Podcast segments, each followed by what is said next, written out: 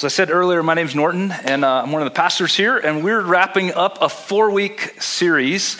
Um, and what we've been walking through is a series called uh, When People Collide. And we've been talking about what it looks like when we collide with other people in our lives, when we go through conflict with other people in our lives. In the very first week, we read something by Jesus where he said, um, If there's a conflict between you and another person and it's been undealt with, you need to go and deal with it. You need to drop everything else. The, the, this is the most important thing. So even if you're in church, leave church. Even if you're praying to God or you're offering something to God, just leave it right there and go deal with this conflict with this other person. That's more important. And he didn't just say go deal with it. He said go and be reconciled to that other person.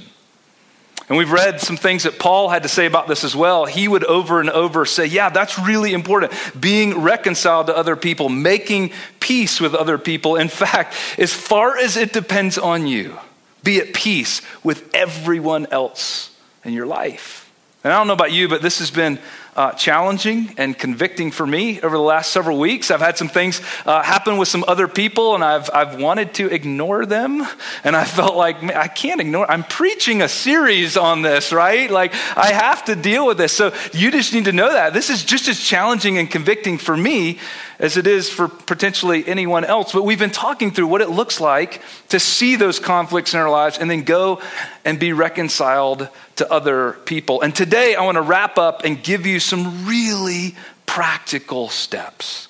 How do you go meet with someone and walk through a process of reconciling with someone when there's something that's broken the relationship? And, I'm going to give you seven really practical steps. And I never do this. I never make like a long list and kind of, but we're going to do that today because I felt like it was the easiest way to do it. But I just want to say before we even get to those, if you're brand new or you're just jumping in and you haven't been here the last few weeks, you need to go back and listen to those sermons because we've talked about a lot of stuff leading up to this. And I don't think you can really walk through what we're going to say today until you adopt the perspective that we talked about last week and you ask the questions that we discussed two weeks ago and you really see the need for all of it that we talked about uh, three weeks ago. So um, go back and listen to those things because if you just try to jump in and do reconciliation do some of the things i mentioned today without really stepping back and thinking through some of that groundwork first um, then it might not go very well. So, with all of that in mind, um, we're going to walk through seven steps. And uh, first, and, and I want to encourage you to write these down. You've all got paper, hopefully, or something that you can jot these down. And before we get into the seven steps, I want you to write down two passages from the Bible at the very top Matthew 18, 15 through 35, and Ephesians 4. 25 through 32. We're not going to have time to read these entire passages today, but these are specific passages in Matthew where Jesus says, Here's what to do when you need to reconcile with someone. And then in Ephesians, Paul talks about this a bunch, but this is one of those passages where he also says, Here's some specific things I want you to do. Um, so I'm going to jump into some of those, but for the most part, I'm just going to focus on the seven steps. And most of these steps come from these passages as well as some others um, in the Bible. So let's jump in. Step number one deal with conflict quickly when it comes up. Deal with it quickly when it comes up. Now, that seems obvious, um, but it's not because most of us don't deal with it quickly. Most of us avoid it, right? Uh, most of us don't deal with it. But look at what Jesus and Paul both say. This is from Matthew first. Jesus says, If your brother or sister sins against you, go and point out their fault. And then Paul says, Speak truthfully to your neighbor. Do not let the sun go down while you are still angry. Super simple, right? If somebody sins against you, somebody says something, somebody does something to hurt your feelings, to hurt you in some way, someone uh, or something happens and it makes you upset or angry in any form or fashion, in the smallest amount, Paul says, don't go to bed that night still angry. Don't lay your head down on the pillow. If there's the smallest bit of anger and frustration in your heart, you need to deal with it. So the first step is really simple just deal with the conflict when it comes up. And more often than not, that needs to be the same day. That, that should be the pattern. That should be the rule. That should be the standard. When there's a conflict, we deal with it the same day. Now, are there exceptions to the rule? Yeah. Yeah, there probably are. Sometimes we're really angry or so frustrated or something's been so bad that we are just in a place where we can't process it, where we would probably say something we don't mean or say something we regret, and we just have so many emotions boiling that maybe the best thing to do is to step back and to cool off and to, and to get to a place where you can talk or deal with it with someone else. Maybe it's not practical to meet with someone or talk to someone that day. Maybe it's the end of the day. Maybe it's not until tomorrow that you can talk to them. Maybe it's not for a couple days. Maybe they're gone. But maybe you you you touch base with them and you say, "Hey, this thing happened and we need to deal with it." And I know we can't deal with it today, but can we set a time to meet Wednesday morning? And actually, that'll give us both some time to think through what happened and let's sit down and talk through what went on. But the general rule and the wisdom is Deal with it sooner rather than later. Because our default is going to be to ignore it. Our default is going to be to procrastinate. Our default is to think, well, it's not that big of a deal, right? I, it wasn't that big of a deal. We don't need to bring it up. I don't want to turn a molehill right into a mountain, right? Let's just let it go. And oftentimes we'll let it go and time will help, and we'll kind of forget about it. Maybe it wasn't that big of a deal, but then the next time they do something, it's kind of the same thing, and then you let it go. And then the next time you do something, and what we usually end up doing is we take all of those things and we save them in a folder with that person's name on it, right? Not a physical folder, but in our heart, we have folders with everybody's name on it. And, we have, and some people's folders gets bigger and bigger and bigger. And have you ever had those issues with somebody where suddenly out of the blue, they just totally blow up at you and they bring up all this stuff that you've been doing over the last six months and you say, whoa, whoa, why didn't you tell me that? Like, I didn't even know. Like, I don't understand why. It's like you've been hanging on to all this stuff until it gets to this place where it's now it's a really big deal. And now we have to walk through and untangle a whole lot of stuff. And it would have been so much better if along the way, and I know you thought all those were really small things, but it would have been so much better if we had dealt with it along the way. And that's why step one is simple. When conflict comes up, deal with it quickly. Here's step two talk to them one on one, face to face.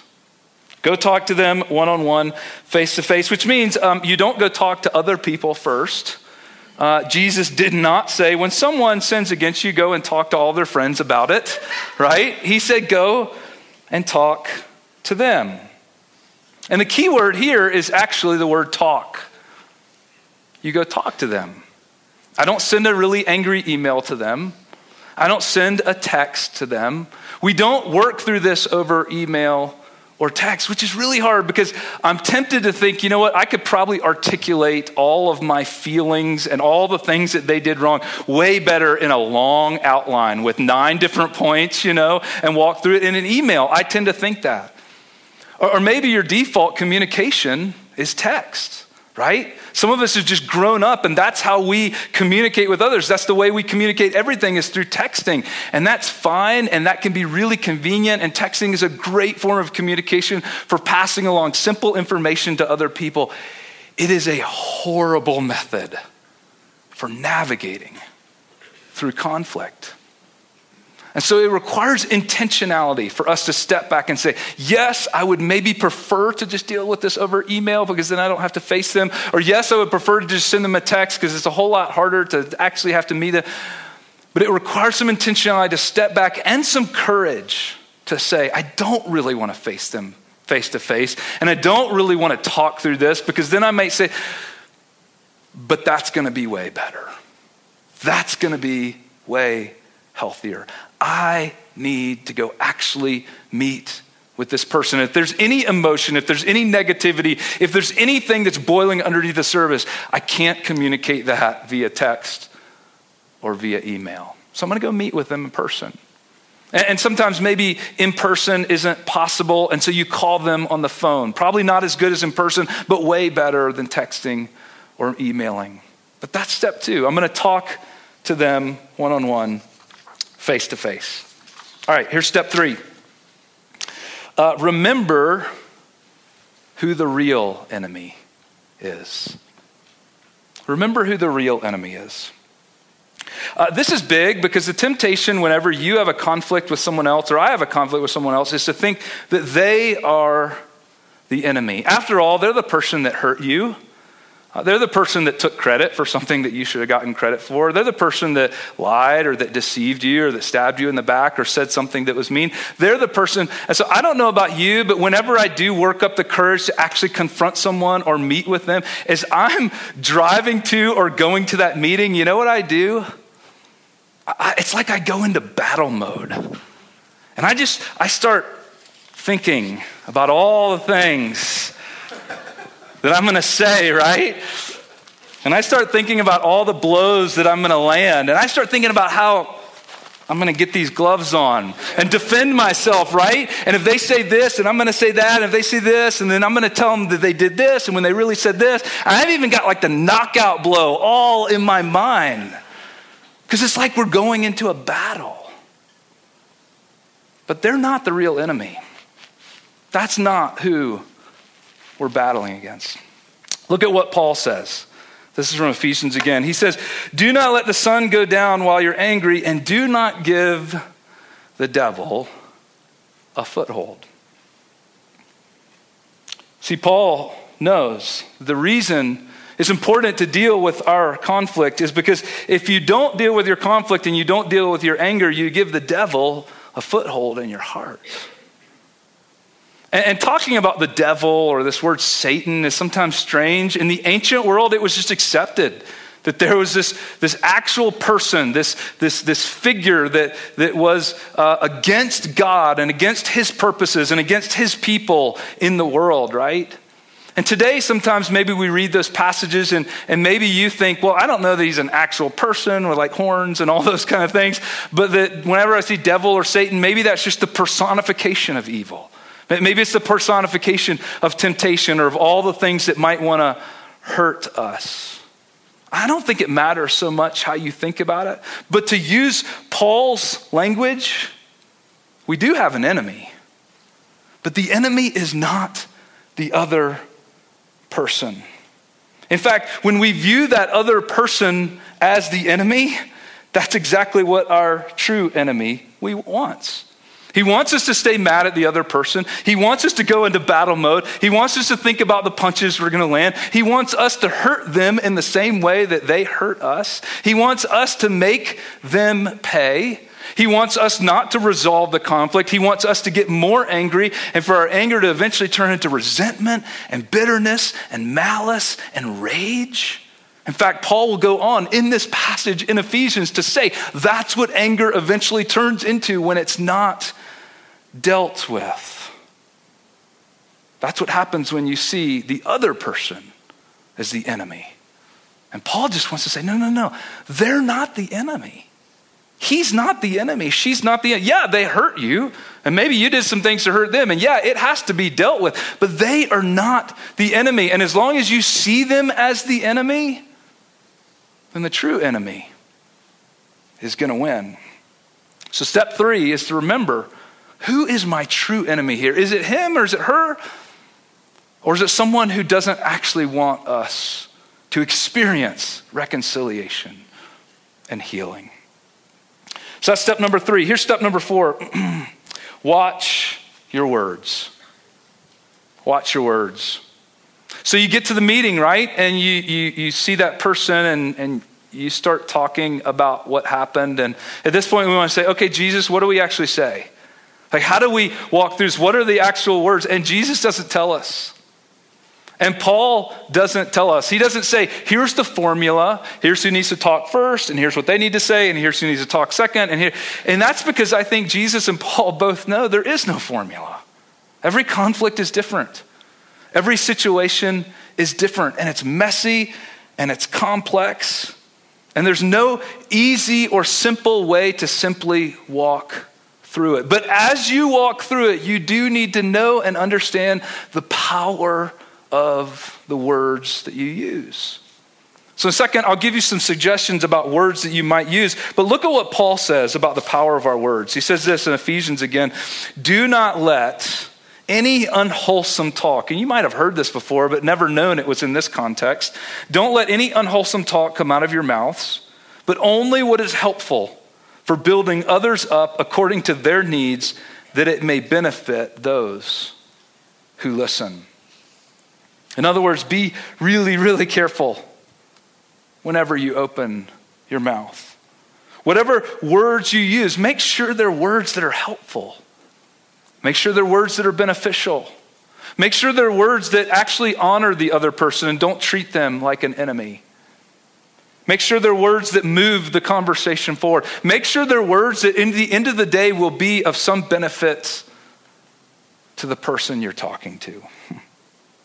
But that's really hard, especially when you're in battle mode, right? You're not thinking about that. You're thinking about how can I use my words to hurt them? And that's where we see the power of words. Words can hurt, and words can heal.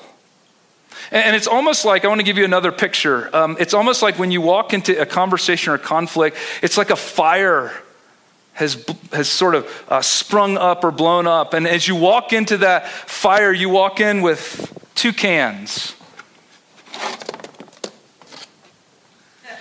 Right? And these are what your words can do. And you can either pour more gasoline on it with your words, and you can make things worse, or you can pour water on it, and you can begin to put the fire out. And that's the power of our words. Every single time we walk into a difficult conversation, every single time we walk into a conflict with someone else, what's it going to be? What kind of words are you going to use? Are they going to be words that make things worse? Or are they going to be words that potentially heal? There's all kinds of words we might use. Let me just give you a few suggestions. Use words that communicate emotions about you, not opinions about them. It's a lot more helpful. In other words, instead of saying, well, here's what I think you meant, or here's what you did, or here's why you did it, just say, here's how I felt. Here's how I felt. Uh, use words that acknowledge their emotions and acknowledge their perspective. So after you share your emotions, you ask them, well, what are your emotions? How did you feel? What's your perspective on this? And then you can acknowledge those. You can say, I, I, I now see that, yeah, you felt those things and that you had a different perspective. Use words that tell the whole truth, not half the truth. It's easy to tell half truths, right? But that doesn't help. That just makes the fire worse. Use words that tell the whole truth. And then finally, use these specific words I'm sorry. Will you forgive me? You see, at some point, we own our part. And we almost always, 99% of the time, have a part to own. And at that point, we can use, you can use these words verbatim, right? You don't have to make them your own, right? You can use these exact words. I'm sorry. Will you forgive me? So that's step four watch your words. Step five give grace and forgiveness. Give grace and forgiveness. Uh, Jesus talks about this at length in Matthew 18. We're not going to read it. You can go home and read it. But as they're talking about conflict, Jesus brings up this idea and he talks about forgiving. And then he tells this whole long story about it. And the whole discussion about conflict with other people ends with Jesus talking about the role of forgiveness. And then Paul says this in Ephesians. He ends by saying this Be kind and compassionate to one another, forgiving each other just as in Christ, God forgave you.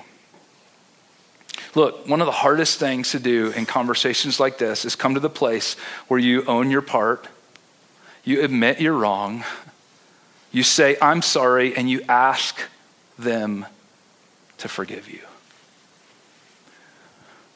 But maybe one of the harder things to do is to then turn around and give that forgiveness to the other person.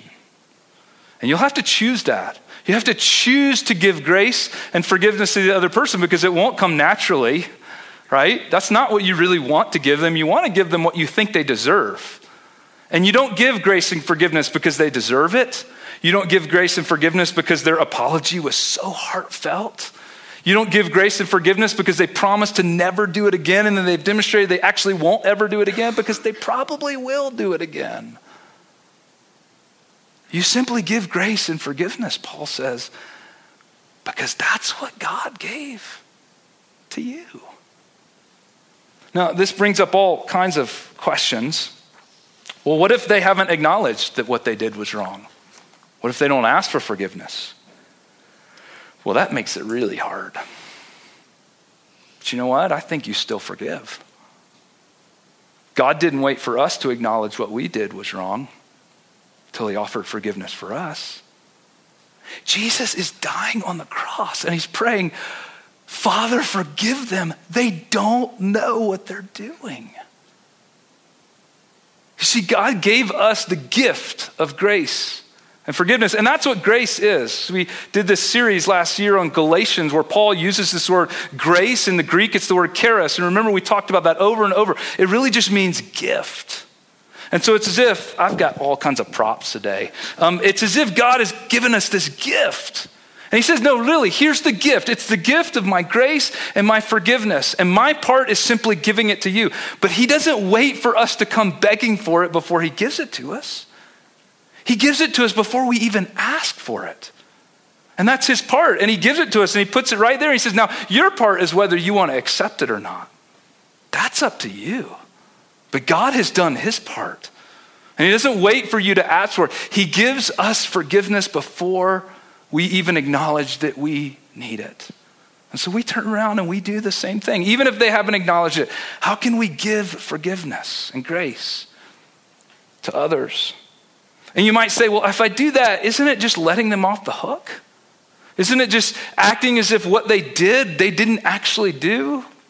No, not at all. In fact, part of the reconciliation process is saying, This is what happened. This is the wrong that was done. This is the wrong that you did to me. This is the wrong that I did to you. This is your part. This is my part. You have to name the wrong in order to give forgiveness. And so you name the wrong and then you give, in fact, in the very process of giving grace and forgiveness to someone, you're saying this thing was wrong and it created, created a debt between us, but I am now canceling that debt. I'm letting go of it. I'm not going to hold it over your head anymore. I'm not going to hold it against you anymore. I'm not going to keep bringing this up in future conversations. It's done, it's gone. Which brings up one more question. When you do that, does that mean you forget about what they did? Ideally, yeah. Yeah, in God's kingdom, yes. I love the Psalms. They say that God remembers our sin no more. Now, that doesn't mean God suddenly gets amnesia, right? It just means, I mean, God still knows what we did. He just chooses not to remember it any more. Now, in real life, that's really hard. In fact, that's almost unrealistic for most of us this side of heaven because we have scars. We have reminders. We have doubts. We have fears that they're going to treat us that way again or they're going to do that again. But if we're serious about grace and forgiveness, then we'll continually pray to God God, would you give me the ability and would you give me the power to fully, more and more, give grace and forgiveness to other people in the same way that you gave it to me? If we're serious about grace and forgiveness, we'll give it to other people. And if we're serious about reconciliation, we won't skip this step. In fact, this step is essential. There is no reconciliation without grace and forgiveness. We have to receive it and we have to be bearers of it. So you would think that would be the last step, right? Well, we just kind of give grace, we give reconciliation, we give forgiveness, and we move on. Everything's great, but it's not the last step. Because reconciliation is messy. So here's step six involve others when necessary. Look at what Jesus says. This is from Matthew 18. He says, If your brother or sister sins against you, go and point out their fault just between the two of you. If they listen to you, you have won them over. But if they will not listen, take one or two others along, so that every matter may be established by the testimony of two or three witnesses. If they still refuse to listen, tell it to the church. And if they refuse to listen, even to the church, treat them as you would a pagan or a tax collector, which in Jewish society basically meant shun them. so there's a process here.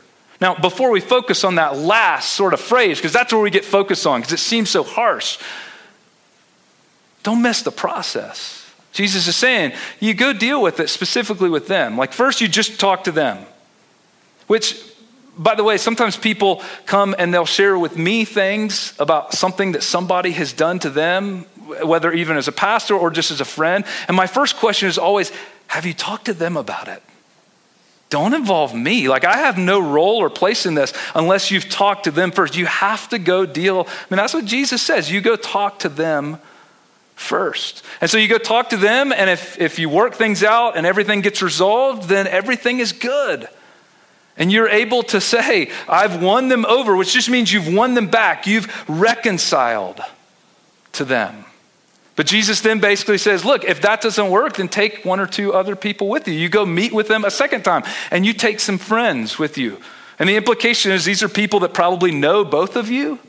These are people that might be able to help the situation. These are people that might be able to provide a, a third party perspective. Maybe this is a counselor. Maybe this is somebody who can help you, you guys work through things. And if that doesn't work, then Jesus says, well, then you tell it to the church. And this might be a bit hard to understand because back then they didn't have churches. This is before any of that happened. They didn't have churches the way we have churches. So Jesus isn't saying, like on a Sunday morning during the service, come up front and make an announcement that Brian has offended me and I've tried. And so I'm telling it to everybody. Like, that's not what Jesus is saying. Back then, the word church in Greek just meant a gathering of people or a community of people, the community of faith.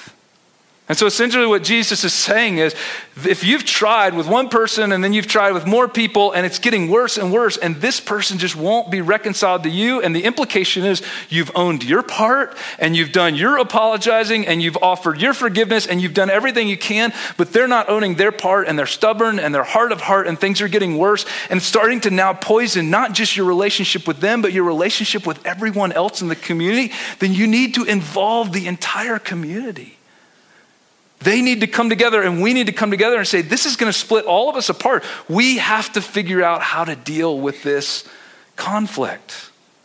To which Jesus says, and sometimes if that doesn't work, well, then maybe that person needs to be removed from the community. And that sounds so harsh, but there's a sense of they have become, or this conflict has become so toxic that something needs to be done. Now, again, we focus so much on that part, but don't miss the bigger picture of what Jesus is saying. He's saying reconciliation is so important. You don't ever give up. You keep working and you keep trying and you meet with them. And if that doesn't work, you bring other people and then you bring other people and then you make it a community issue. And you just keep persevering and doing everything you can. As far as it depends on you, you're pursuing reconciliation. And if you need to, when it becomes necessary, you involve other people. There's one more step. Final step move forward with wisdom. Move forward with wisdom. Uh, giving grace and forgiveness doesn't mean that there's not some things that maybe need to change or need to happen moving forward. Sometimes restitution should be made. If I took something from you and in the process of reconciling and dealing with the conflict, you say, You stole this from me and, and I forgive you for it. You've apologized and I forgive you for it. I might say, Thank you so much for forgiving me, but I still think I need to pay you back what you stole, what I stole from you. And maybe I just need to work really hard over the next two months and pay you back not just what I stole, but 10 or 20% more to demonstrate how thankful I am for the forgiveness and to demonstrate my level of contrition towards you, to demonstrate what I'm willing to do to repair the relationship. So sometimes restitution needs to be made, and you need wisdom to work through what that looks like and how to walk through that, what to ask for and what to offer. Sometimes consequences need to be dealt with, right? Sometimes there's decisions that still need to be made. Sometimes things still have to happen and you have to move through those with wisdom. Sometimes a relationship needs to change in light of a conflict, right? You can pursue peace and forgiveness with someone, and you can offer forgiveness, and, and you can try to remove the anger and the bitterness from your heart. But maybe the relationship needs to change moving forward.